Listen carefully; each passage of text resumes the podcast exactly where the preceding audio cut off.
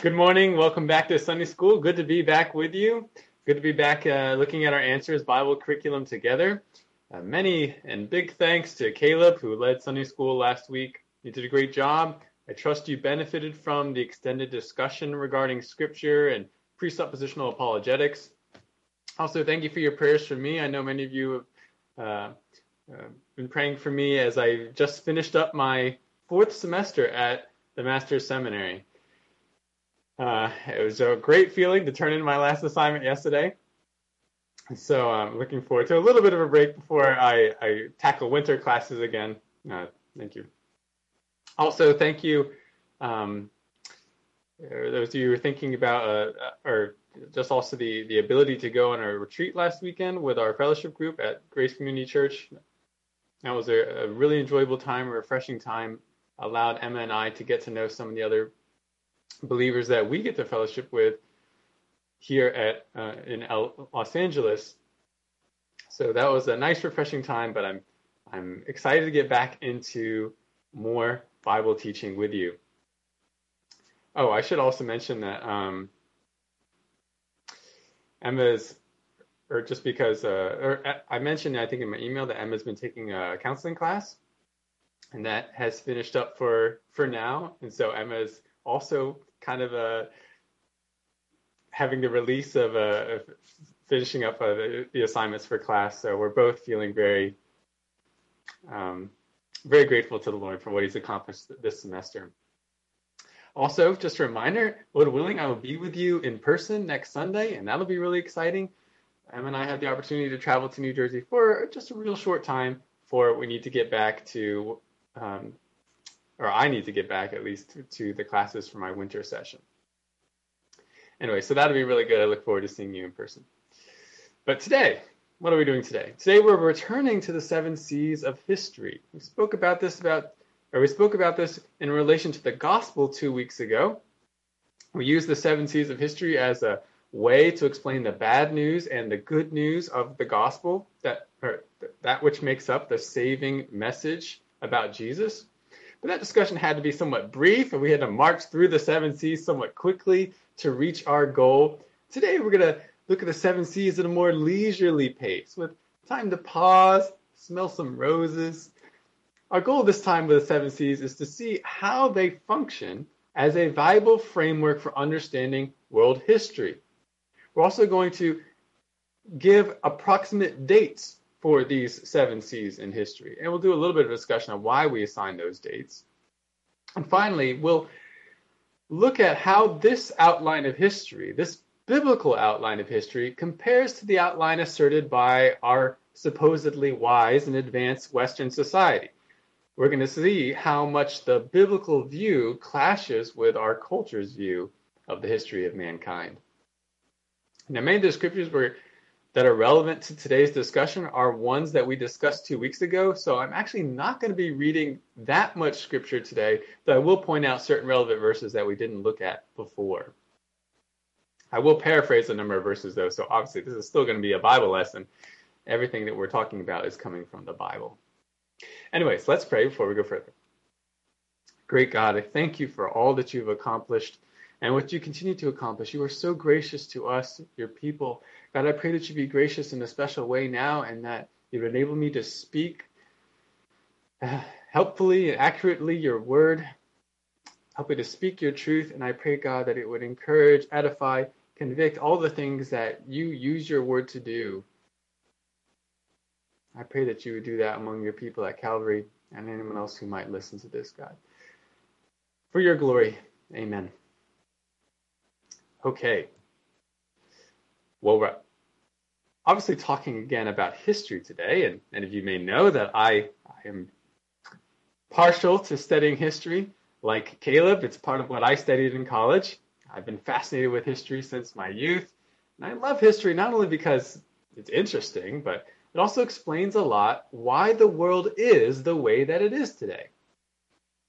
And if we can know why the world is the way that it is, it shows us, or if we know why it is the way that it is and how it got that way, we can act more wisely in the world.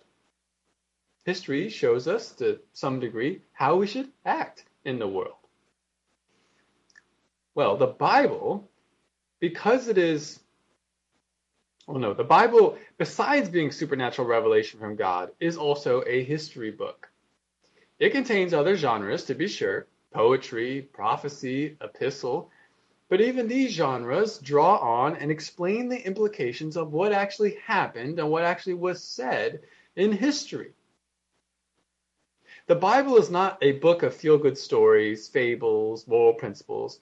It is a presentation of, and it is an explanation of, and it is a reaction to history.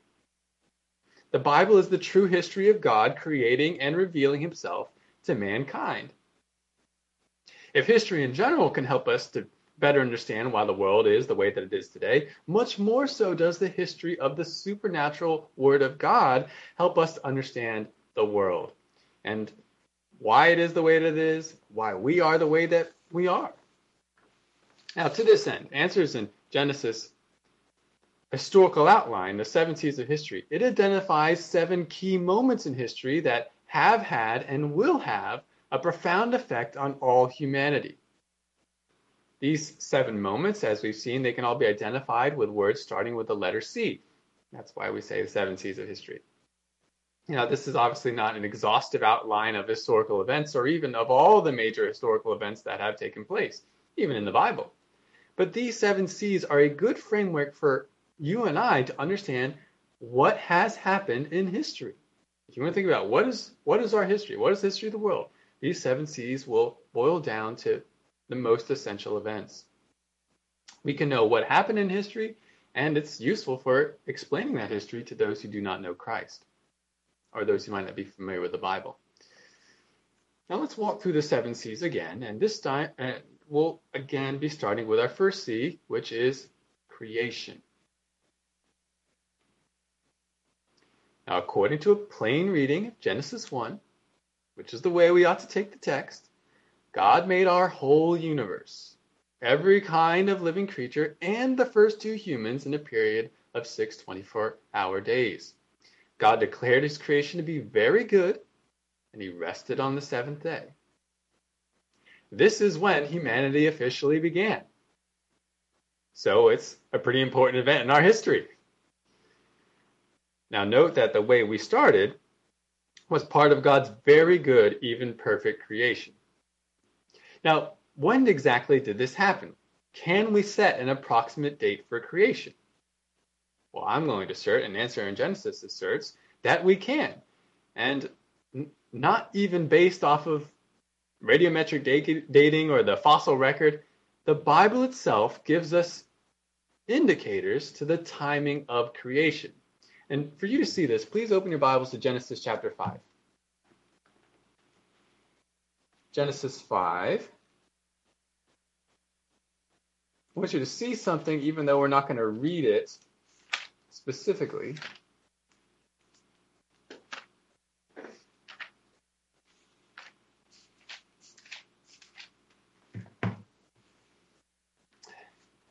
If you're at Genesis 5 and you look at the text, you'll notice that you have in front of you a genealogical list. Notice what is included in this genealogy. We have some specific details, specific information, not only about persons and their names, but also how long each person lived. And, interestingly, when each person sired a specific descendant. Now, this list begins with Adam, and it makes its way to Noah and his sons. Now, think about it. Using this information provided by Moses, how could we figure out how much time passed between Adam and Noah? Well, it should be pretty simple. We just add up the years. You start with how long a father lived until he bore his son. Like, for example, in verse 3, when Adam had lived 130 years, he became the father of a son in his own likeness. So 130 years. You take this, and then you add it to the number of years of the next descendant. You add how long his son lived before bearing a grandson. And then you add how long his grandson lived before bearing a great-grandson, and so forth. You add up the years until we get the next descendant. when we do this, and when we combine it, when we combine the information we see here with a very similar genealogy in terms of its layout in Genesis 11, we can gain an estimate, we can gain, or we can calculate how long were the years between Adam and Abraham.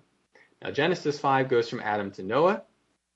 Genesis 11 goes from, Genesis 5 goes to Noah and his sons, and Genesis 11 goes from Noah's sons to Abraham. When we add up the years for all the times that it took for a person to beget a descendant, we can conclude that Abraham lived about 2,000 years after Adam. That's about how much time, if you add up the numbers, Abraham lives about 2,000 years after Adam. And if we examine the genealogies involving Abraham that come later in the Pentateuch, and if we look for other time clues in the Bible, and we consult some extra biblical sources of information that coincide with these biblical clues, then we can conclude that Abraham lived about 2,000 years before Christ. So then from Adam to Abraham, 2,000 years. Abraham to Christ, about 2,000 years. As best as we can tell, Jesus, our Lord, was born around 4 BC, give or take a couple of years. And considering how much time has elapsed between 4 BC and now, how long ago from today, according to these calculations, did Adam live? 2,000 plus 2,000 to about 2,000, and you get 6,000 years. 6,000 years, which is why I say, Answers in Genesis says, that our first seed creation took place around 4,000 BC. When was creation? About 4,000 BC. Now, some theologians in church history have sought to be more precise than that. Answers in Genesis specifically uses the work of a man named James Usher, an archbishop, I believe, in the Anglican Church in the 18th century or 19th century. They've sought to be more precise than 4,000. I'm just going to say 4,000. So for our first C, God created time, the universe, and mankind. He began the story of redemption around 4,000 BC. Now, I know some evangelical theologians, and certainly others, will claim that the genealogies that we have here in Genesis 5 and 11 have gaps in them, and so they cannot be trusted to provide strict chronological information. Now, I would say this is not the case, and I'll give you a little bit of the reason why. We'll discuss this in more detail a little bit later on as we move through the course. Why can we trust that we do have legitimate chronological information in these genealogies and that there aren't gaps in there? Well, it should be noted that there are gaps in other genealogies in the Bible, but those genealogies are of a different character than those ones that we see in Genesis 5 and 11. The genealogies in Genesis, these two genealogies, are the only ones in the Bible that contain specific time information. Go to Matthew, it'll talk about Jesus' genealogy, and you don't get the number of years between, or the number of years of how long someone lived, or especially when they begat a descendant. But you do have those here. This would actually make it a little bit similar to the record of Kings and Chronicles that tells you how long a certain king lived. And those certainly don't have any gaps. So these are unique compared to the other genealogies in the Bible. You could even say it's a different genre of genealogy. In fact, I think it's interesting.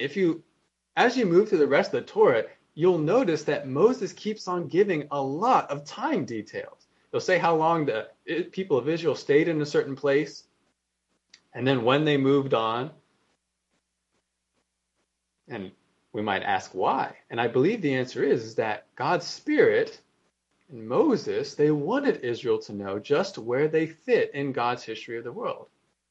Genesis and the Torah as a whole, they very much are concerned with explaining to the people of Israel, where did you come from? Where are you, and where are you going? And so a lot of this specific time information is used to that purpose. That's great, because if Israel was informed by those time details, then so can we be. Now, I will say that, or so this is why I say that 6,000 years is what the Bible leads us to understand the age of the world. And so the creation date around 4000 BC. Don't see a need for gaps in these genealogies. We can use this time information, I believe, as God meant. Now, if you do see gaps in these genealogies, and some evangelical commentators do allow for gaps or assert gaps, such commentators generally conclude that no more than 10,000 years, sometimes they'll stretch it even up to 20,000 years, no more than 10,000 years passed between Adam and Abraham. Let's see, Adam and Abraham, or no, I'm since Adam and to where we are today. This is why when you talk about young earth creationism, it's usually defined as believing that the earth is less than 10,000 years old. Now, again, some might stretch it up to 20,000 years, 15,000 years. But young earth creationism usually is meant to say that the earth is 10,000 years or less. I think we can do better than that. I think the unique genealogies that we have in Genesis 5 and 11 shows that the earth is 6,000 years old. And that's why I say creation at 4,000 BC. Now, again, we'll talk a little bit more about that later.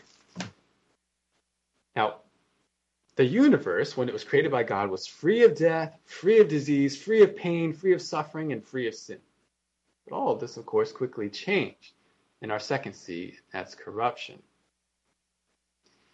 This is the event we know as the fall. Man rebels against God, and sin enters the world.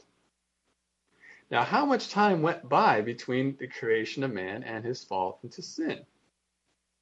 Now, here we don't get specific time details. But from what the Bible does show us, it does seem like not very much time went by. In fact, most evangelical commentators, suggest that sin entered the world soon after the close of the creation week. Now, we won't dwell on why we think that exactly right now. We will talk about that in a later class, but just understand now that the second C, corruption, takes place very soon after the first, after creation.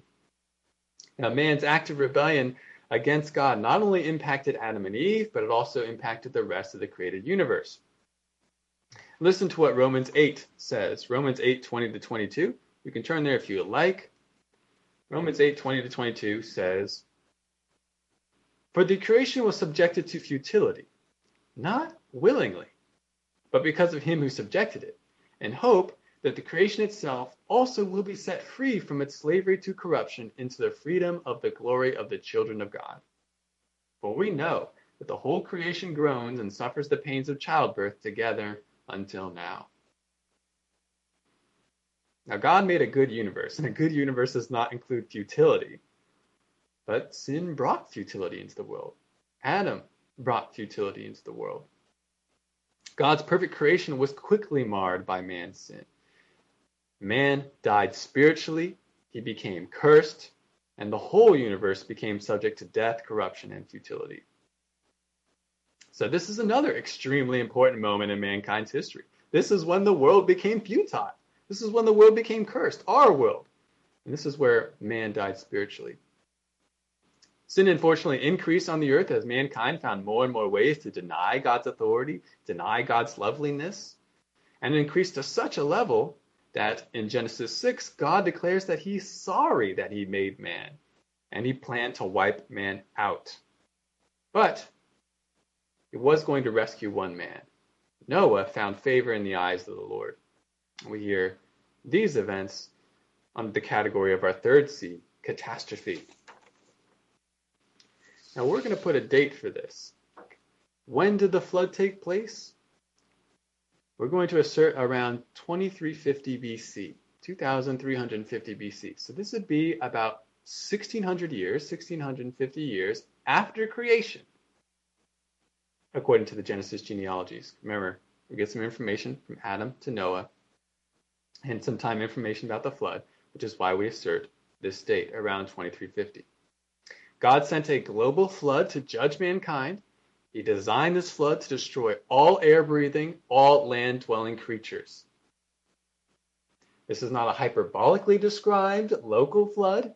As some evangelicals claim today, this was a worldwide flood that completely covered all land on the earth, even the highest mountains, according to Genesis 7:19-20. Now, the results of this globe-impacting event extend to all humans today. Worldwide geology was fundamentally altered. Even today, scientists observe rock layers that extend across whole continents and contain billions of dead things. And while scientists interpret the meaning of these layers according to their presuppositions, we know the trustworthiness of the Bible. Such geological findings are consistent with what we'd expect of a worldwide flood. Now, there are some details that are difficult to figure out, and creating a model that's entirely consistent is a challenge, but we do see what we would expect to see from the Bible when we think of geology. Humanity survived this catastrophe only because of God's grace to Noah. But the diversity in the gene pools of mankind and the different animal kinds was probably drastically reduced by the flood. If you know anything about genetics or inheritance, you know that information is passed down in a certain way. And there was a large expansion and a manifestation of that information, both in humankind and animal kinds. With animals, we talk about different species of animals. That's just genetic variation playing out. But with the flood, it got funneled back together. So you just had two of most of the animals, and then you had one family going into the ark. So a lot of that information, that genetic variation, was likely lost. Even today, since the flood, we continue to have species or various animals, even whole kinds of animals, that will go extinct. And so there's this loss of information. I kind of think it would be interesting, how different what were some of the variations of animals and even people that we don't even see today because of the flood. Anyways, we're certainly going to have a lot more to say about the flood going forward in our curriculum. We'll talk through some of the issues of how did Noah fit all the animals on the ark? How did the flood reshape the earth? What are some theories about that? What are some evidences for that? We'll talk about many other details related to the flood. But certainly this is another hugely important event in the history of all people. But so is another event that came soon after the flood. Only about 100 years after the flood, we have another one that fundamentally affected humans. It changed the relationships between people everywhere. And that's our fourth C, confusion. Now, hopefully you're getting these C's and they're sticking in your mind. You've got creation around 4000 BC. You've got corruption also around 4000 BC. Then you have the flood, the catastrophe, around 2350 BC. And now we're looking at confusion. And we're going to assert a date of 2240 BC, and I'll tell you why we do that in just a second. But what's going on in this fourth C? Well, not learning from the flood, without a heart change to love and obey God, Noah's descendants soon gathered together to rebel against God, to build a city and a tower for their own glory. And this rebellion, too, would end up having a significant impact on all humanity. Because to inhibit man's rebellion, God broke mankind's one language into many languages, forcing different families to scatter across the globe by themselves. People who spoke the same language stuck together, and they separated from those who didn't speak the same language. This scattering separated the gene pools of man. Also, these various people groups, not only did they genetically isolate themselves from one another, of course there's going to be intermingling periodically, but as they spoke different languages from each other, they also developed separate cultures, separate traditions. And as a result of this separation and independent development, they increasingly looked different from one another. This is the origin of the people groups that we know today. Now, where specifically did Noah's descendants go? It's actually remarkable that the Bible tells us. Genesis 10, we get the details in the section sometimes called the Table of the Nations, and it tells us where the different people groups ended up going, where the descendants of Noah and his sons, how they diversified and where they went. And when we get there in our chronological study, I'll put up a map that shows generally where these descendants of Shem, Ham, and Japheth went. But again, this is remarkable that God has such specific information, not only about timing, but also about location for the people of Israel and for us. I mentioned that this incident at Babel probably took place about 100 years after the flood. Now, why do I say that? Well, look at Genesis 10, verse 25.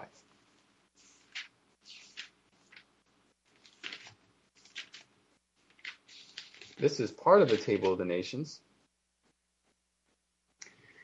Verse 25 of this chapter says this. 2 sons were born to Eber. The name of the one was Peleg, for in his days the earth was divided, and his brother's name was Joktan. Now the name Peleg means division.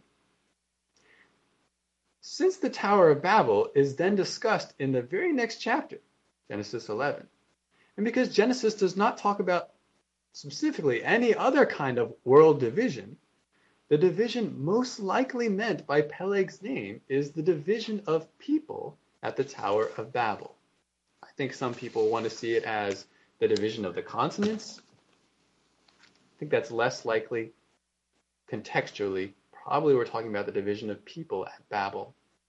If you look at the verses leading up to verse 25, from verses 21 to 25, notice how many generations after Shem, Peleg is born. So just going back to verse 21. Shem's the father of Eber. That's mentioned there. And then we have Elam. And then Aram. And then Arpachshad. And then Eber is mentioned again, and we have Peleg. So we have Arpachshad, Shelah, Eber, and then Peleg. It's 4 generations. Now, if we allow 20 to 40 years per generation, the episode at Babel would probably have taken place between 80 to 160 years after the flood. Not that long of a gap. Not much time had gone by. It's likely that the generations were shorter rather than longer. And so we can estimate a date for Babel, and we would align this with other things in the scriptures, to around 2240 BC. So we've covered our first 4 C's. We have creation, corruption, catastrophe, confusion. All extremely important events for mankind. The implications of each is felt by all of us today. We're all affected by these things. Now, interesting, all of this is taking place that we're only in Genesis 11. 4 hugely significant events in only the first 11 chapters of the Bible. Now, this fact should make us appreciate a few things. 1, there is a lot of very important history that has happened way before you and I are even born. We can sometimes get very myopic about how we understand the world and how we understand life. I think everything begins with us, or began with the United States. But thousands of years ago, events were happening that dramatically affect how we live today. There's a ton that happened in the past that's important. We need to appreciate that fact. 2, another thing we need to appreciate is that the beginning of Genesis is very important to get right. These are hugely significant events. They're right in the beginning of Genesis, and yet the first 11 chapters of Genesis are some of the most attacked in the Bible. This is fundamental information. If it's wrong or if it's inaccurate, that has huge implications.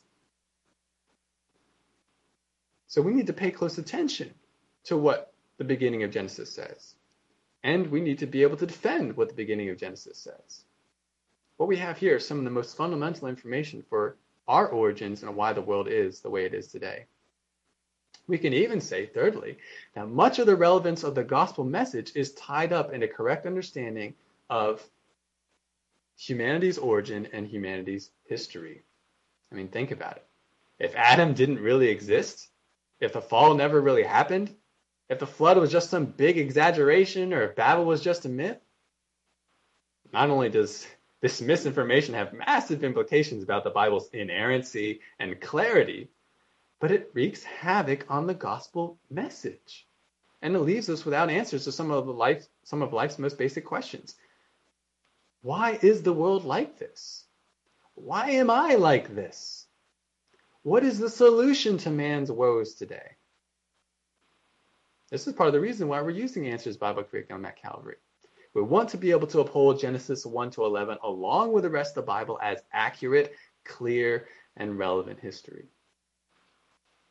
Now, we'll talk a little bit later on in the class. There's a ton of pressure, though, to compromise on these chapters, to reinterpret them. Now, our fifth C is going to jump a pretty long distance in time. Our fifth C is Christ, appearing around 4 BC. Christ appears more than 2,000 years after the confusion at Babel. There's a lot of events in the Old Testament leading up to Christ with the nation of Israel.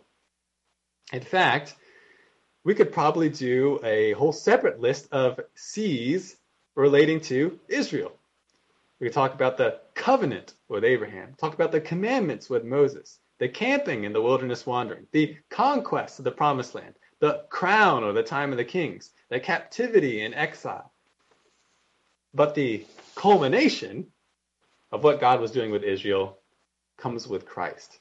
So that's why we don't include those other C's. They are important.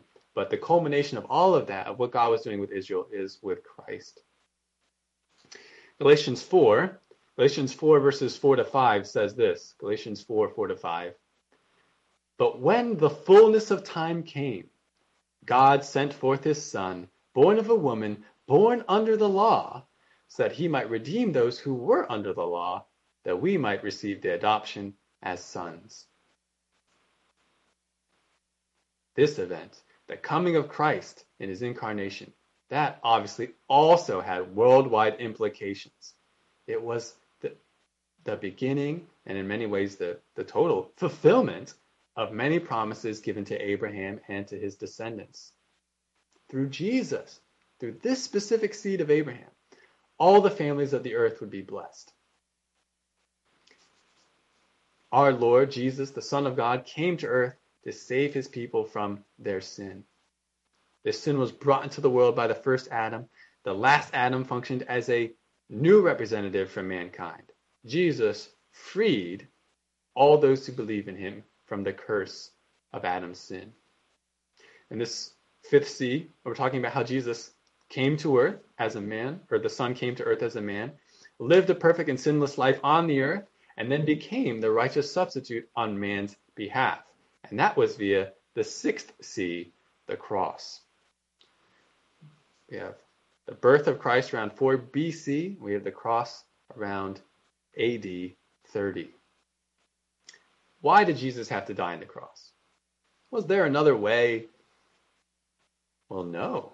No, indeed, because Jesus' experience in the garden revealed that the cross was absolutely necessary. What did Jesus ask his Father in the garden? If it's possible, take this cup from me. And we'll have more to say about that later on, but one of the implications of that statement is, it is not possible. That had to happen. What happened with Christ on the cross had to happen for God's glory and for the salvation of man from his sin. To reconcile us to God, Jesus had to suffer the full, holy, and boiling anger of God against our sin in himself. As God, Jesus was able to bear and pay once for all the infinite penalty of sin that sin requires and that God's justice requires. As man, however, Jesus was able to stand in the place of sinners and act as their representative. This is one of the reasons why it's so important for Jesus to be fully God and fully man. If he wasn't God, he couldn't have accomplished the work. But if he wasn't man, he couldn't apply the work to us because we needed a human representative. In so doing, Jesus took our sin. If you're a believer, he took your sin, paid it off, and gave you his righteousness through his life and death. We see this described in Colossians. Colossians 1 verses 19-22. Colossians 1, 19-22 says, for it was the Father's good pleasure for all the fullness to dwell in him, fullness of deity, the fullness of God, and through him to reconcile all things to himself, having made peace through the blood of his cross. Through him, I say, whether things on earth or things in heaven, And although you were formerly alienated and hostile in mind, engaged in evil deeds, yet he has now reconciled you. I love it. Finished. Reconciled you in his fleshly body through death in order to present you before him, holy and blameless and beyond reproach. What a wonderful statement. Even from the very beginning, before the foundation of the world, it was God's plan. It was set for God to send Christ to the cross to redeem people for himself. Now, the major moments of history, the other C's that we've discussed, especially the first four, they all point to this moment in one way or another. They point to Christ. Adam points to Christ. The fall points to Christ. The flood points to Christ. Babel points to Christ. They all point to various needs that man has, the need ultimately of another human, a human representative, to bring redemption. We need someone like Adam, but who succeeded where Adam failed. We need someone to redeem us from the curse, from sin, from death, to rescue us from the judgment of God that was so evident in the flood, and to bring us reconciliation, both with God and with one another. The reconciliation that, or to reconcile us from the divisions that were intensified at Babel. Amazingly, though the first Adam brought death into the world through sin, the last Adam, Jesus, brought life into the world for all men who would believe in him. Now, it might be a toss-up to consider what is the most major event in human history. Is it the incarnation? Is it the cross? Is it the resurrection? Well, certainly, they're all closely related. And together, I think they do make up the most major events in human history. Nothing was more monumental to humanity, to you and I, than our God coming to earth, living a perfect life before the Father, and dying on the cross for our sins, and rising again. But just as the first C's point to Christ and his work, which was fully accomplished, praise God, so does the last C point to Christ, which technically isn't history since it's in the future, but God has made it so sure of happening we can think of it as history. It just hasn't happened yet. It's set in God's mind, and so it is indeed history. If Christ redeemed a bride for himself on the cross, which the Bible says he did, in keeping with the wedding metaphor, what does the bride wait for in the future? The consummation. This is our seventh and last C. The exact timing of the consummation is unknown. This is sometime in the future. A date soon, and that is one that's getting ever closer. We sometimes talk about Christ's second coming. This is what we mean with the term consummation. Now understand that rather than one particular event, the consummation represents a series of events that all have to do with the summing up of all things in Christ. What are these events? Well, Christ will one day come back to gather his own in the rapture and keep them forever with him. Christ will judge wickedness on the earth in the great tribulation, and at its end he will descend to earth and destroy all those who rebel against him. Christ will then restore the earth and set up an earthly kingdom in Israel for 1,000 years, reigning in perfect righteousness and justice as the promised descendant of David. At the end of the 1,000 years, Christ will quash a final rebellion led by Satan and then commence the great white throne judgment. At that point, the old earth and old heavens will pass away in great heat. Every person will then be judged according to the records that God has kept of them. The wicked, according to those records, according to those books, they are thrown into the lake of fire forever. The righteous are led with Christ into a new earth and new heavens. This new heaven and the new earth, they are different from the old versions, not only by their total perfection, by the total absence of sin, death, pain, and sorrow, but also because God himself dwells on the earth with his redeemed bride in the New Jerusalem. Now that is wonderful. And this is where all of history is going, to the final consummation. God's people dwelling with God and enjoying him forever. What a wonderful destiny, but what a fearful destiny for those who do not know God and will not submit themselves to God, because where is history leading them? To eternal destruction, eternal punishment for rebellion against God. That's again where we see illustrated that concept, the kindness and severity of God. His love, his justice. So in the seven seas then, we have a fundamental outline of all human history. Creation, around 4000 BC. Corruption, around the same time. Catastrophe, 2350 BC. Confusion, 2240 BC. Christ, around 4 BC. The cross, around AD 30. And then the consummation to come someday very soon. Now we need to understand God's history, the true history of mankind, if we really want to understand reality. But unfortunately, many deny this history.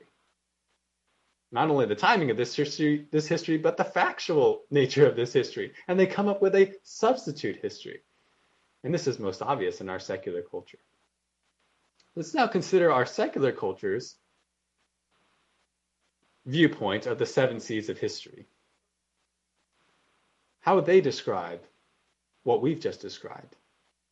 Now, this is according to the wisdom of our world. Creation. Well, the most popular idea currently for how the universe began is not what the Bible says, but it is the Big Bang. Big Bang was supposed to have taken place about 14 billion years ago, with the Earth forming about 4.5 billion years ago. Secular view, there never was a creator. The universe and life were created by chance. Matter was created by a bang. Life evolved from molecules to proteins to single-celled organisms, eventually to mankind. More specifically, current evolutionary theory is that man evolved from apes or ape-like ancestors. And the various people groups that we see in the world today are the result of different evolutions of man in different places. About corruption, what is the world's view? What is the secular culture's view of sin and corruption? Well, there's no such thing. From an evolutionary perspective, there has always been death, disease, and struggle. Behaviors like violent rage, selfishness, adultery, they're not sins. They're mere products of biology. They're evolutionary holdovers. They're disorders of the brain. Much, if not all, we do, people suggest, is a product of our genes, our upbringing, and our social economic circumstances. There's no such thing as sin. There's no such thing as corruption. What is the secular view of the flood? Never happened, or if it did, it was local and insignificant. Things have proceeded in the past generally in the same way they do today. This is the idea of uniformitarianism. We can use science to understand the path because things have always been the same. Everything is slow, gradual processes. If the flood is a myth, then so is Babel and the spreading out of the peoples from the Middle East. Differences of people in their languages, their culture, and appearance, they are to be explained by evolution and the process of natural selection. According to mere chance, people evolved differently in different parts of the world. What is the secular view of Christ? Some say he didn't exist, but that's actually a very intellectually untenable position. There's tons of historical documentation of Christ. But those who do concede that he exists, they say he's a good teacher, good example. But he was not God. It's not the Lord. It's not the Savior. What about the cross? Well, the death on the cross was certainly not about delivering mankind from sin or the wrath of God. The cross was a tragic accident. The Jews and Romans putting to death an innocent and good man. Or maybe it was the sad end of a zealous but deluded Jewish reformer. Or even it was the noble sacrifice of a person who sought to set forth a positive moral example for others to follow. But again, this is not about propitiation. This is not about making man right with God. What about the consummation? Where is history heading according to a secular perspective? Well, it's not very hopeful. With such different views of these significant historical events, it's only natural that the secular view of the future would be very different. According to secular thinking, what happens to people when they die? Well, they just return to dust. There's no soul. There's no afterlife. Meanwhile, man will continue to evolve, but the individuals will die and come to nothing. What about the end of the universe? Well, two main views of the end. They see either the end of the universe coming with a whimper or with another bang. The whimper is something sometimes described as heat death. The idea is that the universe will gradually grow colder and colder until everything is static and dead. The idea of the universe ending with a bang is that the universe will begin to contract. It will squeeze back together into a huge crunching ball, and this super pressurized collection of matter will then explode again, and then perhaps spawn another universe. I think you can appreciate that this is an extremely different view of history, is it not? And as I say, your view of history is going to inform how you ought to live in the world today.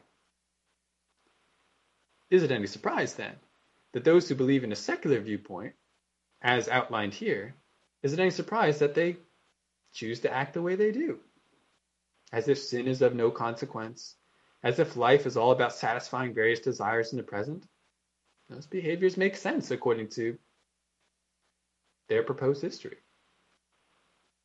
Now, thankfully, God in his mercy gave us the true history of the universe in the Bible so that we do not have to walk about, as the rest do, in darkness, like blinded men. Now, I hope you're thankful for that. I mean, praise God that we have this record. Praise God that he revealed himself, because otherwise we would be lost. But God graciously did that for us. So again, here are the 7 C's of history. And I hope that you'll remember these, memorize these. This is a useful outline for understanding the most fundamental events of our history and where history is going. Now, I want to talk about a few application questions with you. And here I will ask for your audible participation. Number 1, how do the moral and social issues of our society relate to man's attempted revision of God's history? If you're understanding my question, think about the problems in our society. How are they connected to our society's understanding of history? What do you think?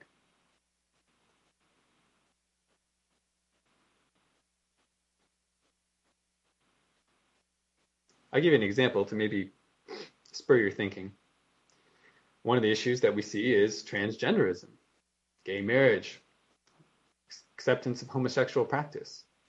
How does that relate to man's altered history of the world?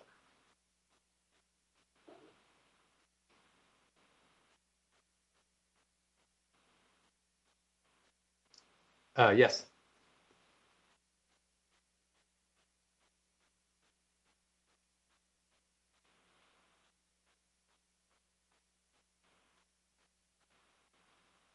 That's right.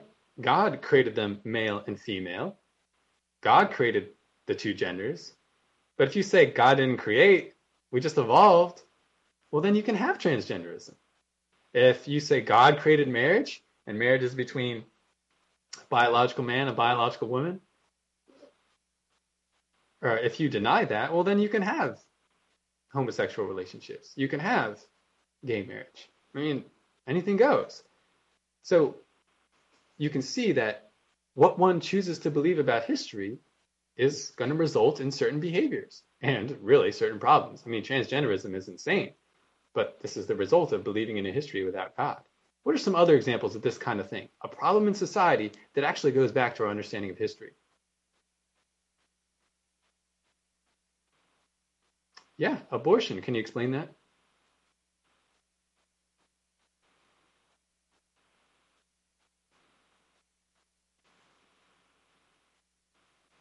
Exactly. Right. If we don't have a God, there's no true morality. It is about survival of the fittest. This child is an inconvenience to my survival. It is an inconvenience to my life. It doesn't have a right to exist. It doesn't have a right to dignity or life. So I can get rid of it. Yeah, this makes sense from a secular perspective. But it is a denial of what God actually did, in which he created every person, even those who have not yet left the womb, in the image of God. And he says, you shall not destroy my image. If you do, I will require it of you. Whoever sheds man's blood, by man's blood he shall be, by man his blood shall be shed, according to Genesis 9. Gay marriage, transgenderism, abortion, what else?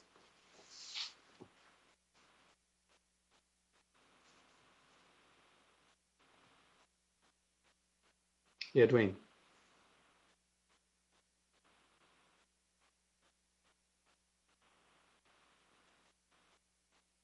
Yeah, that's a good point. There is a lot of fear about global warming and environmental cataclysm. And if you see the universe as just coming about by chance, life on Earth coming about by chance, then this is a serious issue, because by chance it could all just be destroyed. It could all be ruined. We could end up killing ourselves. And that does not bring into thinking that God actually created the world, God is governing the world, and he has promised, and this does not absolve us of stewardship, but he has promised, I will preserve it. I will preserve it until its time, until the time of the end. So yeah, that's another great point, global warming and all the incessant worry about the environment. We could add to this racism. That's a denial of what God did in creation and what God did at Babel. We are all one people. We are one blood ultimately, but racism doesn't see us like that. Sexual harassment and abuse, which we're hearing a lot about these days. Again, that goes back to creation and the fall.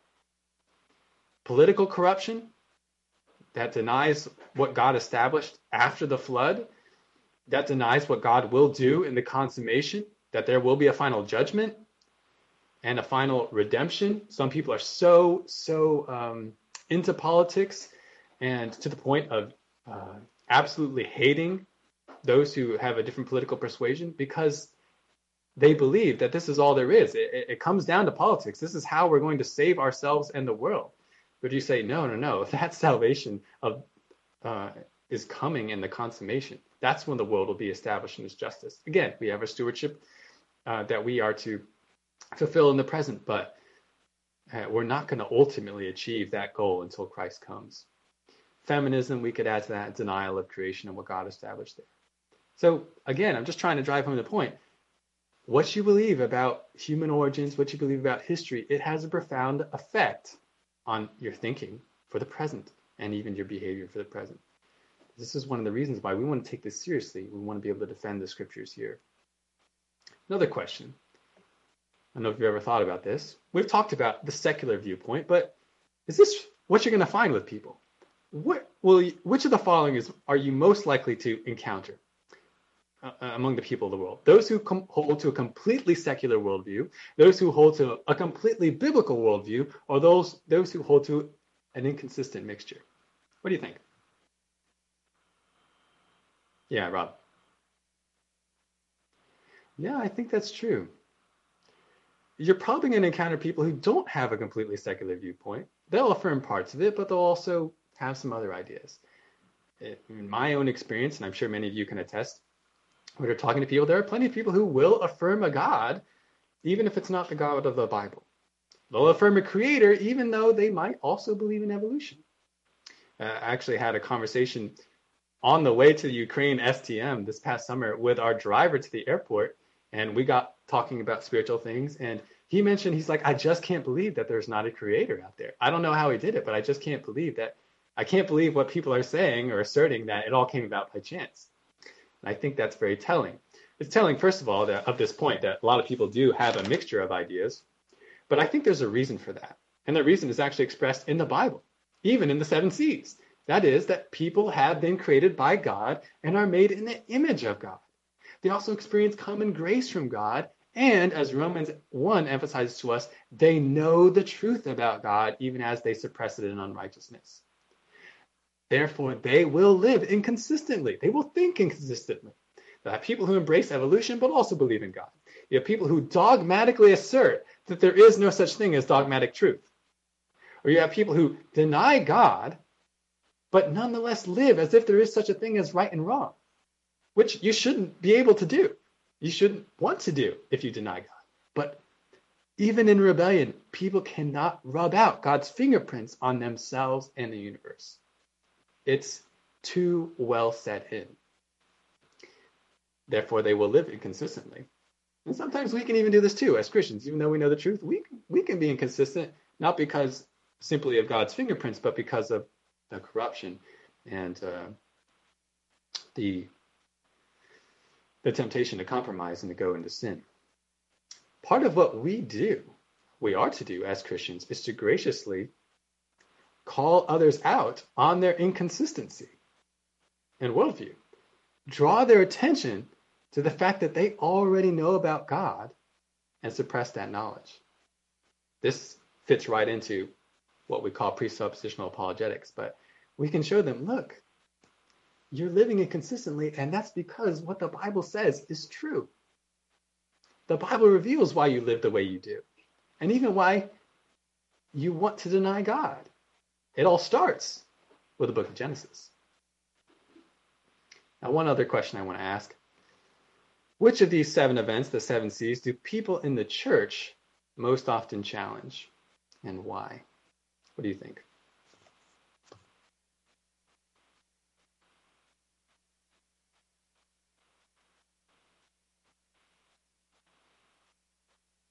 Yeah, Rob.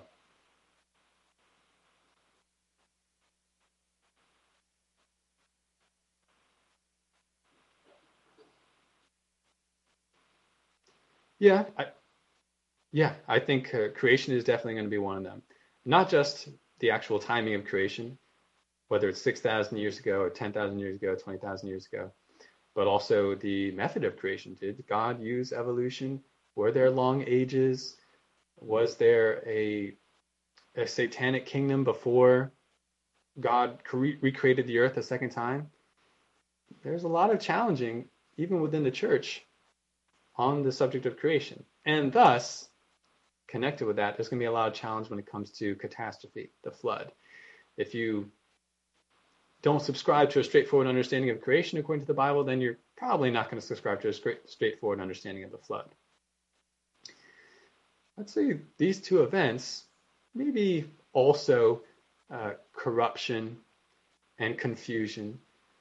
But those first 4 7 C's, they are the ones that seem to be coming under the most attack from people within the church. And the question is why?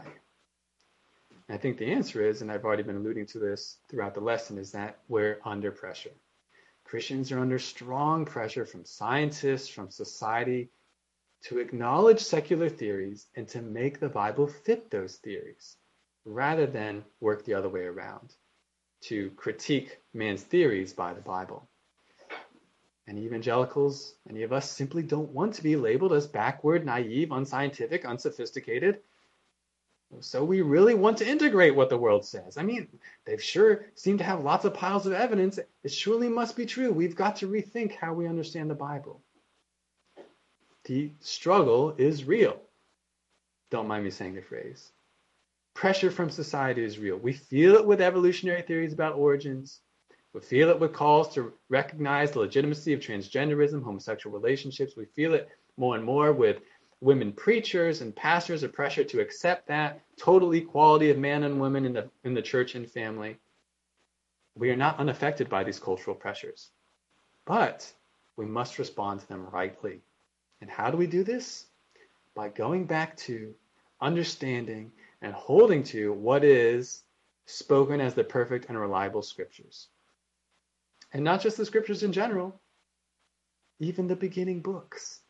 The definitive answers on origins, marriage, headship in the church and family, they all have their basis in which book? Genesis. That's why I say, again, let us hold to Genesis just as much we do the rest of the scriptures. Hardly any Christian today will deny that Jesus is coming back, that there will be a consummation. And yet, we compromise on the fundamental matters of origins.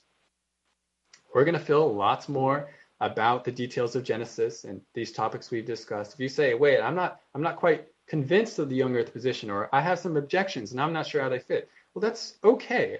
I want to proceed forward, and I want to try and persuade you of this interpretation, this understanding of the Bible. But that's going to take some time. Just for now, remember the 7 C's as a fundamental framework of history.